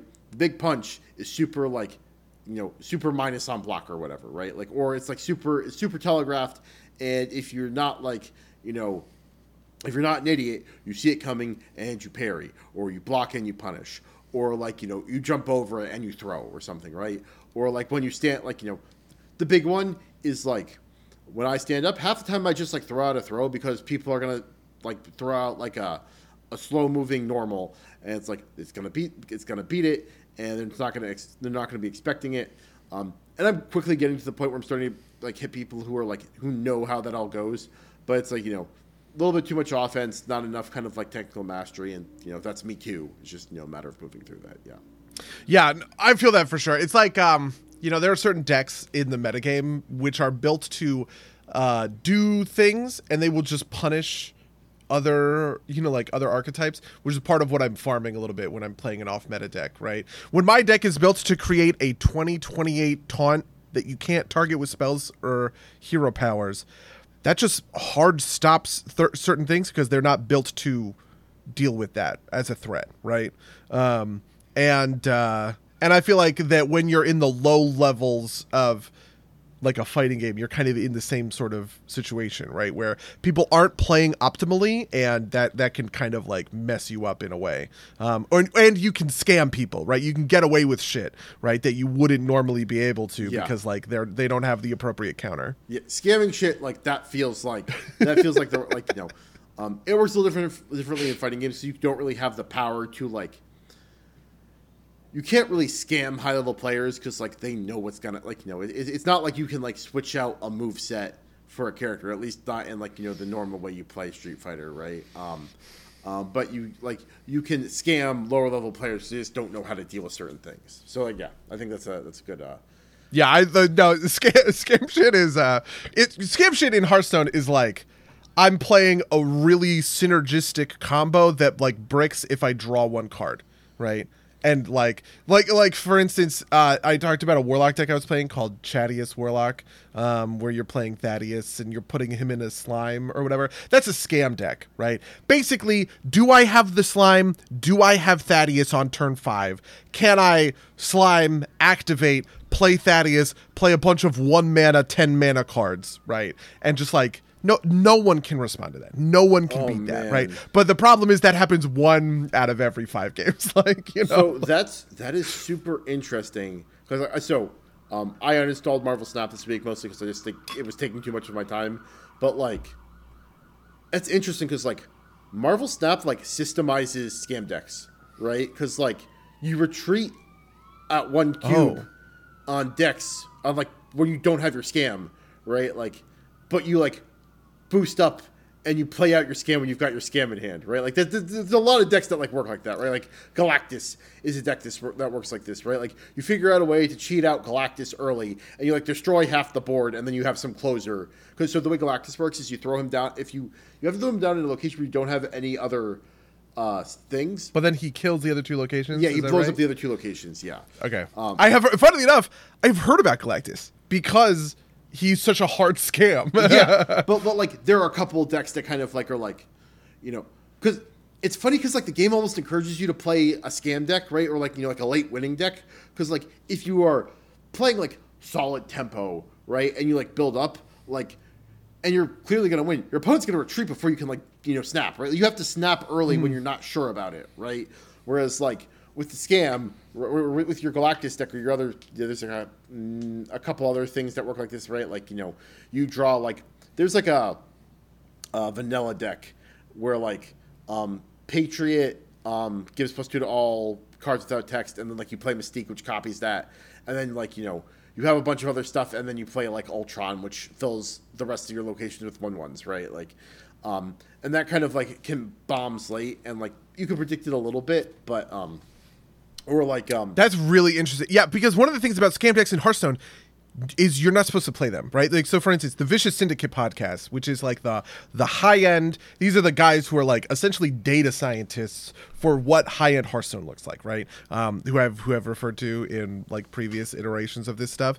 Um, they tell you not to play scam decks because the point of playing a Hearthstone deck is you want to play a deck that wins essentially 51 or higher percent of the time right? This is tier 2 tier 1 deck kind of thing. It has favorable matchups against other decks in the in the format um, and it'll tell you a bit about what those matchups are like. And so it's like oh well if you're fighting a lot of control priests add this card because it adds 5% to your win rate right? If you're if you're playing this thing. It's all about that it's all about that win rate. Scam decks have garbage win rates, right? But they feel fun to play because when you pull off your scam, it just is like, God, that's satisfying, right? But the thing about Marvel Snap that's interesting in Hearthstone, a game of Hearthstone is only ever worth one win or one Yeah. loss, but you can have a game of Snap that is worth eight wins, right? Um, if you, you know, obviously that's a rarity, right? If you snap all the way or whatever, but like because you can you can gain more in a single game, and your deck is even if your deck is built around a twenty percent win rate, right? Theoretically speaking, under those conditions, right, Yeah. you could still gain MMR. You could still, I'm sorry, not MMR, but like, rank, you know, rank, whatever, yeah, rank, right? Um, you can still gain rank by just playing up your scam games and just getting the fuck out on your off games, right? Yeah, yeah, and uh, the other part of this too is like scams are easy to pull off because like you know, it's a twelve card deck. You start with effectively four of them, and like you know, normally you're gonna you're gonna you're gonna pull through like most of your deck, right? So like you know, like I got Galactus and I played a few games with him just for fun, and like you know, getting the so the thing getting the combo off for Galactus is actually relatively easy. The thing is like building the rest of the deck in a way that you can then convert and turn that into a win, which is like not as um, if you maximize getting Galactus out, you don't necessarily have the engine to kind of like pull out, pull away, and win. Oh, sure, like you still lose. Yeah, Yeah. I love. Uh, like my that is. the best the best win I ever had is I could like I saw what was happening and I knew like I was like, oh, he's probably running Galactus. And on the turn where he was played Galactus, I played Professor X like across from him, and Professor X locks down the lane, like doesn't let you play anything. And so like he plays his six two Galactus and I play my five three, probably both off of a wave or something in the same lane, and it's just locked out, and I like I can't lose, right? Like, and so obviously he immediately retreats, but it's just like, oh fuck you, I got you. Oh no, I I live I live for moments like that in in Hearthstone. Um, I did this once against a uh, or not once, but like recently. Uh, I did this once or recently against a control priest where um, I baited out a whirlpool with a. I was talking about the 2028. So the way that this works is um, there is a six mana four eight uh, in the format called. Um, Sun Fury Stalwart. Um, Sun Sun Fury Stalwart is like uh he- he's six mana four eight taunt rush and he can't be targeted by spells or abilities, which is the important part. Um and uh and I had Black Rock and rolled, so I increased my whole deck by their mana cost. That makes St- Sun Fury Stalwart a 10 16, right? And then I had Lor'themar, which doubles all the stats of the minions in your decks. That makes him a 20 32, right? So um, I had played a Sun Fury Stalwart in order to bait a piece of uh, a piece of removal, but in my and and so I played the 2032 in order to burn through all of this removal that I knew he had that was on creatures um, in order to get around that essentially elusive text or whatever. Um, but in my hand, I had a zero mana 40 48 or something like that. Um, because I had doubled the stats. There's another card called Last Stand. You draw a taunt minion, double its stats, right? So I doubled the 20. I, I'm sorry, it would have been a 40 64. So Uh, we, you know, you burn through his removal on the first one, and then you play the second one, and he concedes. And it's like, yes, this is the kind of victory that you want, right? Where you like mind game the fuck out of your, you know, out of your opponent. Or I'm also a big fan of combo concede, right? Where you watch someone who is setting up a combo, and you just hit them with like an unwinnable game state, and they perform their combo but their their combo isn't enough to win, and so they just they they pull they they put all the combo pieces in play, they execute the combo, and then they concede because they know they're going to lose on board next turn or whatever it is, right? Yeah, no, that's uh, so much fun. Okay, we ended up we ended up talking about Street Fighter and Hearthstone or whatever. Um, Diablo Diablo Four is like all that I have been doing. Um, That is the uh, most what I've been doing. Yes. yeah, I am level 57. I'm really deep into what I would call tier three, um, where I'm getting closer and closer to prestige or not proceeding to um, the capstone dungeon in tier three, which is going to get me into tier four, which is the the capstone for right now. Right? Uh, I think it's torment. Right now we're in nightmare, and I'm getting into torment. So are you in nightmare right now? Uh, no, I need to do the capstone. I'm level 49. I, I so uh, as I told Buddy before the pod, the, uh, the pre-chatter, um, I hit, I finished, I hit credits um, like an hour before the podcast, maybe maybe a little bit earlier than that. But and I went and I did the Whispering Tree in Veteran just because that was like the next thing to do, and I was curious about it. Um, uh, but I am, uh, I'm like playing real Diablo now is is, is the way I, I put it sometimes, right? Just because like, um, there's like, it. I know I feel like I shouldn't really be like maximizing my gear until like you hit like it's like 50 that's like the the like the real cap or like the kind of like soft cap, right? Like um Yeah. Well, so what level are you right now? 49. Oh, okay. Yeah, yeah. 50 is when you get your last skill point and you start getting Paragon points. Yeah. Um, and it is also when you start. Your item levels are variant, um, and you're still gaining. Like I don't, I don't really know how it works, um, but like you're gaining item level 500 to 700, right? And 700 is the higher end. Um, I don't know. I was talking with a friend of mine. He was like, when you get an item level 700 thing, that's like, you know, I don't know. It's good. I'm getting item level 700 stuff now because I've just kind of walked up that item level. Yeah, no. I mean this is you know like like WoW since since you know like like we've said WoW and Diablo are converging, right? Like you know. Um, there's like that easy climb. I feel like up to that point, right? And like while you're in the easy climb, it feels bad to like burn your nice, uh, your nice aspects, right? Um, and so you know, I am, uh, I am holding back on on like really like you know, like turbo turbo, you know, turbo glomping a build together until I get to like a, a slightly better place. But yeah, Um, Are you still running that uh, that same build from last week? Um, the so I'm running weapon switching now because I, I found like weapon switching legendary. I like the weapon switching build better. Um, I've just switched to a so um, I assume that this was like a uh, like a like a universal thing. Like, do you, does everybody get like the ring off of uh, Lilith? Yeah, the unique ring off of Lilith. Yep. Yeah, yeah. So I, I switched from like double swing to upheaval, and I also managed to pick up a couple of maces. So I'm running uh, bash on two hands, um, just for for the combo stuff. Um, uh, uh, and I'm still getting used to that rhythm because my rhythm before was like bash, bash, double swing, and then out of the double swing while they're vulnerable, hit them with the execute, get like big executes. Um, Upheaval obviously doesn't have that vulnerable stuff, but it does have a couple, and it works with a couple of my other legendaries. And it, um, the big thing is it hits a large area, and so then I'm procking the uh, the refund mechanic um, off the ring.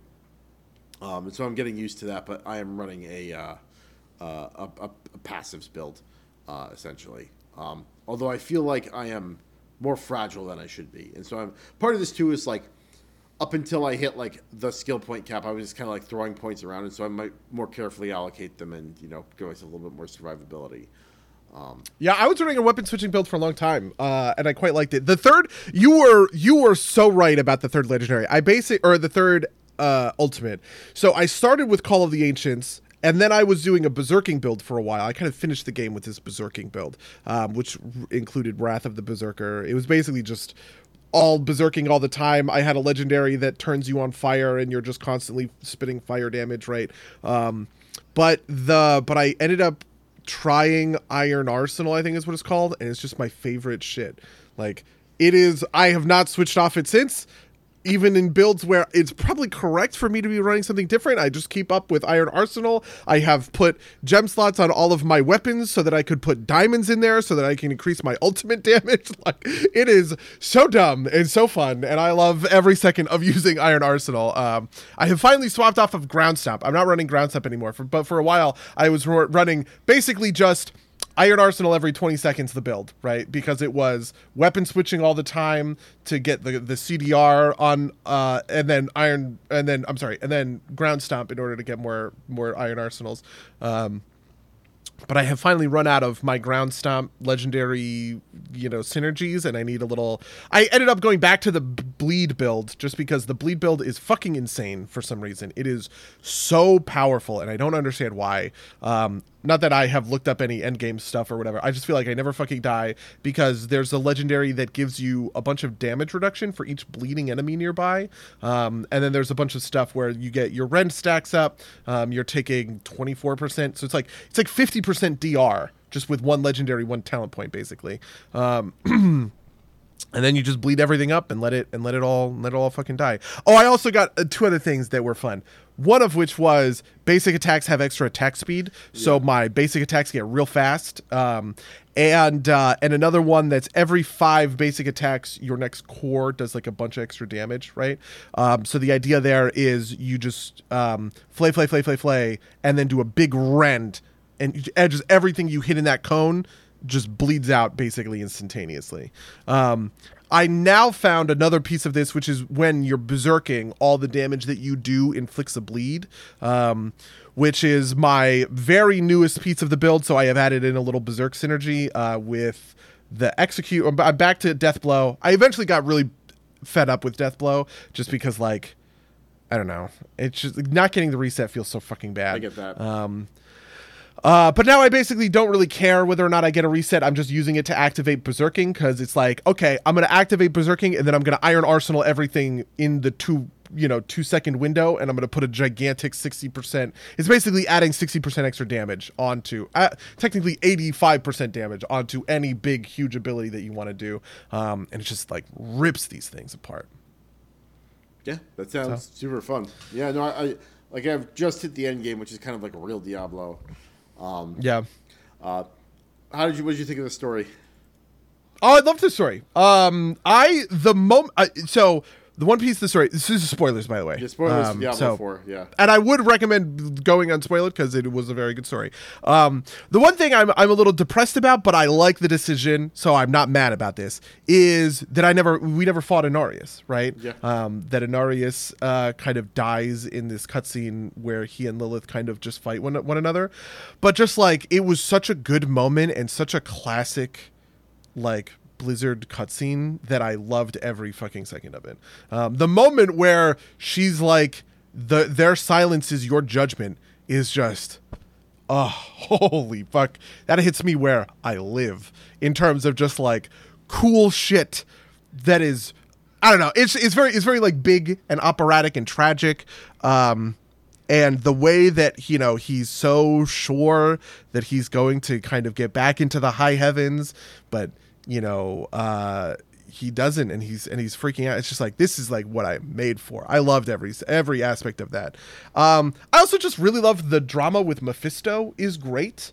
Um you know where the the kind of question is like oh how are we gonna how are we gonna do this thing? Neyrelle chooses to imprison mephisto in the soul stone um rather than imprisoning Lilith in the Soul Stone, um, which is neat and interesting. Um, and now he's he's out there as like our. I, I, I guess kind of our cliffhanger. My hope is that you know Diablo will get kind of more story updates, kind of like as we go. Um, I quite like the story of Diablo three. I know a lot of people didn't, but I kind of think they're wrong. Um, uh, and I would be really interested to see. I guess I don't know. Is Tyrael dead? Uh, I don't. I, th- I think they say at some point that he, he ran away, right? Like he, he was he was living with Lorath and Donan, and then he like ran away and they never saw him again, in the Horadric Vault.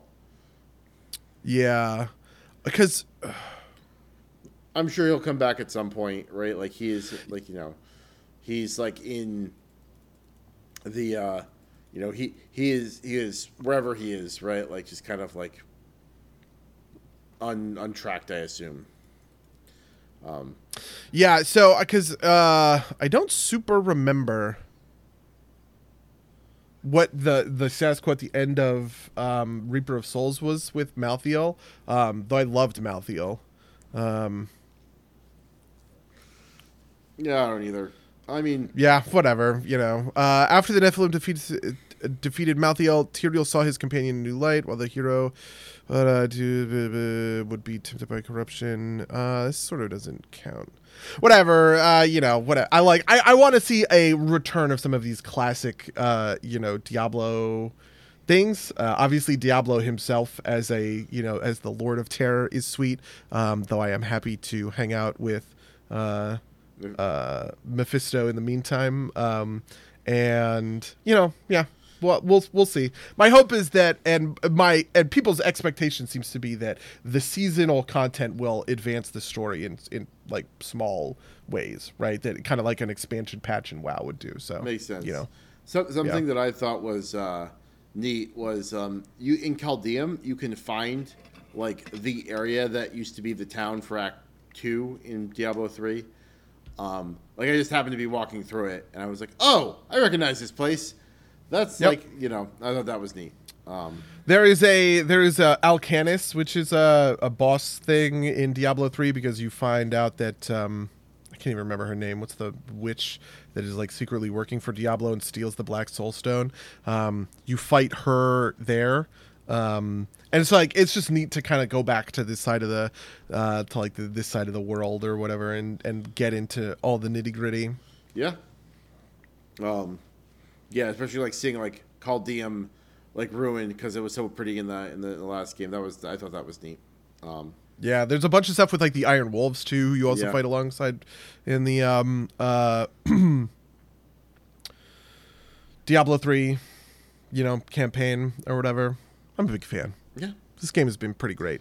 Made 666 million dollars apparently in revenue. Uh they just like did a whole thing about that cuz it's the the evil number. Yeah, my, my favorite was definitely um, I don't know if you've been following it, but New York was getting uh, uh, you know smoke from Canada.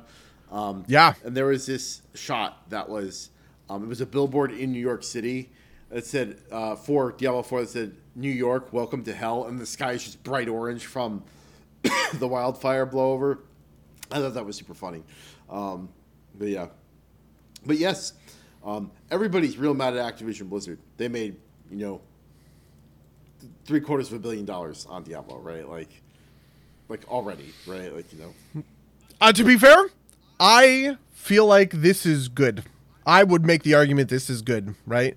I don't think it is a predatory, you know, uh, like a game or experience. It is, you know, a, an incredibly polished, really well developed game. Um, I have I, have the- hit some bugs. Like Oh, really? I've hit a number of them. Like um, uh, I only figured this out because you, if you exit the game before you finish like a certain story beat, it'll like put you back a little bit. Um, when you are crossing over into the uh, uh, into the into the palace where like Nero goes to stab, like the first time I did that, I clicked on Nero. She just kind of like walked through the portal. I'm like, what? Um, and then I had to, like I I had to I had to stop playing, and uh, when I came back, I had to do that section again, and then a cutscene played that I just didn't get the first time, right? Um, I also got some like weird like there was like definitely a texture missing during the fight with um, the second or like the one of the druids. Um, there's like been there have been like little things, and oh, the worst one was is I clicked on the serpent um, door while riding a horse, and it despawned me, and I couldn't do anything. And then I had left the game, and I, I would like freeze on load, like I, like it wouldn't load me into the game. So I had to create another character, load into that character, and then log off, and then I could log back into my original character. Um, so you know, not perfect, but still pretty. Like the systems are polished. I don't know if the game is Yeah. super well polished. Fair enough. Um, yeah. So I am I am happy for the success of uh, of Diablo Four, and I hope it makes that transition that we talked about, right, into kind of like a solid seasonal battle pass kind of game. Because I feel like that's like the you know that was the question last week. Remains. I don't know when season one is supposed to start, but I have uh, you know I got the version with the battle pass because I want to do the the first season. Yeah. So we'll see. Yeah, we will. All right. Well, we're way over time. Um, We are insanely over time. That's true. yeah. Oh man, I, there was a thing I wanted just very quickly. There's this video that I will send to you, and I'll try and put in the show notes um, about like it's called like why movies are different now, and it's about like modernism versus postmodernism versus metamodernism, and I think there's a thing there for us to talk about at some point. Um, uh, but uh, you know, I thought that was super interesting, and I had some thoughts on it. But I will leave that as a cliffhanger.